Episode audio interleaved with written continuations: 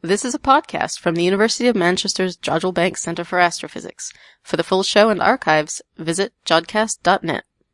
Our first news story this month comes from our own solar system, but began outside it.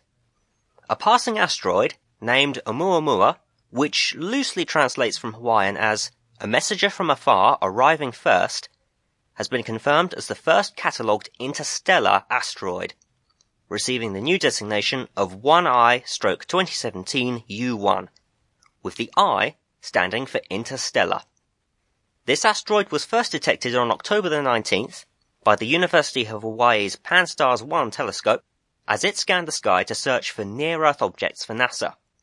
The agency is keen to find and track such objects, also known as NEOs, with a particular eye to identifying any that make close approaches, or could potentially be hazardous to us down here on Earth.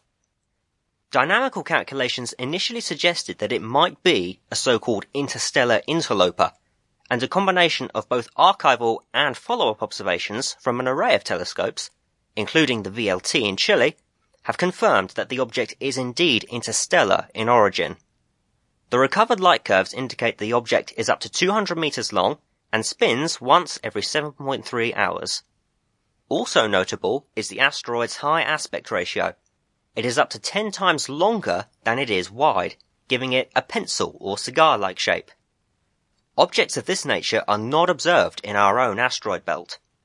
Despite making a close approach to our Sun, Oumuamua has no trail of ice or dust associated with it, ruling out the possibility of it being a comet. The confirmation paper has since been published in Nature, and efforts are now ongoing to try and identify where this visiting asteroid might have come from. However, such efforts are complicated by the fact that we don't know how long the asteroid has been travelling for before it reached us, making an exact determination difficult. After following a steep trajectory towards the inner solar system, Oumuamua is now on the outbound leg of its orbit, travelling at 38 kilometers per second relative to the Sun. This speed is too fast for any current craft to catch up and land on it, as was done with Comet 67P. But observations are now ongoing as it heads on towards the constellation Pegasus, on the next leg of its journey.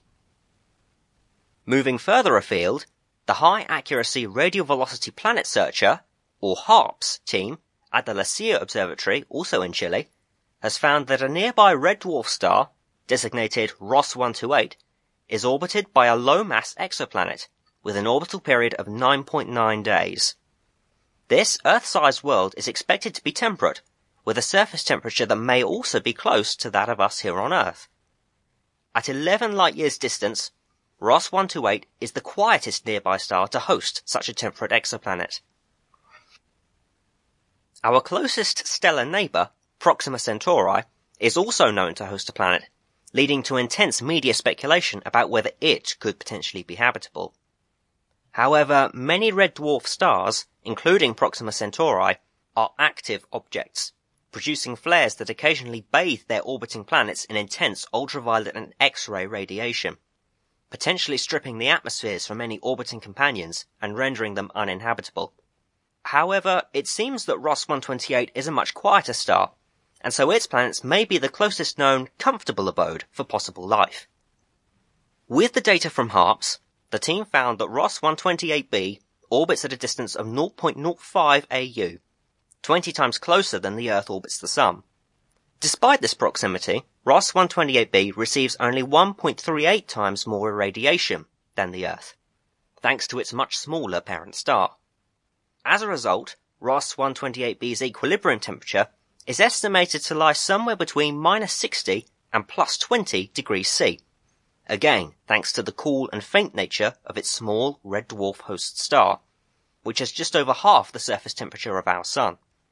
While the scientists involved in this discovery consider Ross 128b to be a temperate planet, uncertainty remains as to whether the planet lies inside, outside, or on the cusp of the habitable zone, the region where liquid water can exist on a planet's surface.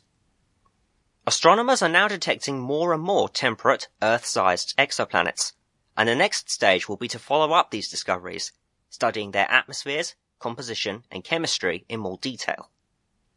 In particular, the detection of biosignature gases, such as molecular oxygen and ozone, in the closest exoplanet atmospheres will be a significant next step, as spectroscopy is typically confined currently to larger hot Jupiter and super Neptune type planets.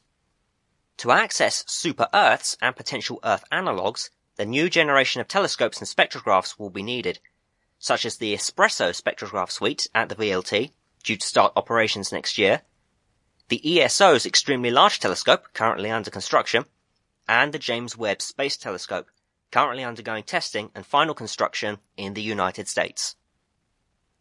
And finally, returning to Earth, the Arecibo Observatory in Puerto Rico looks set to get a new lease of life, as the US National Science Foundation has announced that it will seek funding partners to keep the radio telescope in operation and aimed at the cosmos.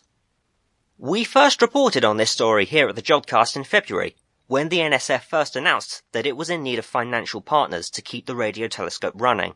Faced with a dwindling budget for the telescope, the NSF has been seeking to transfer control of the Arecibo Observatory to a university or third party institution.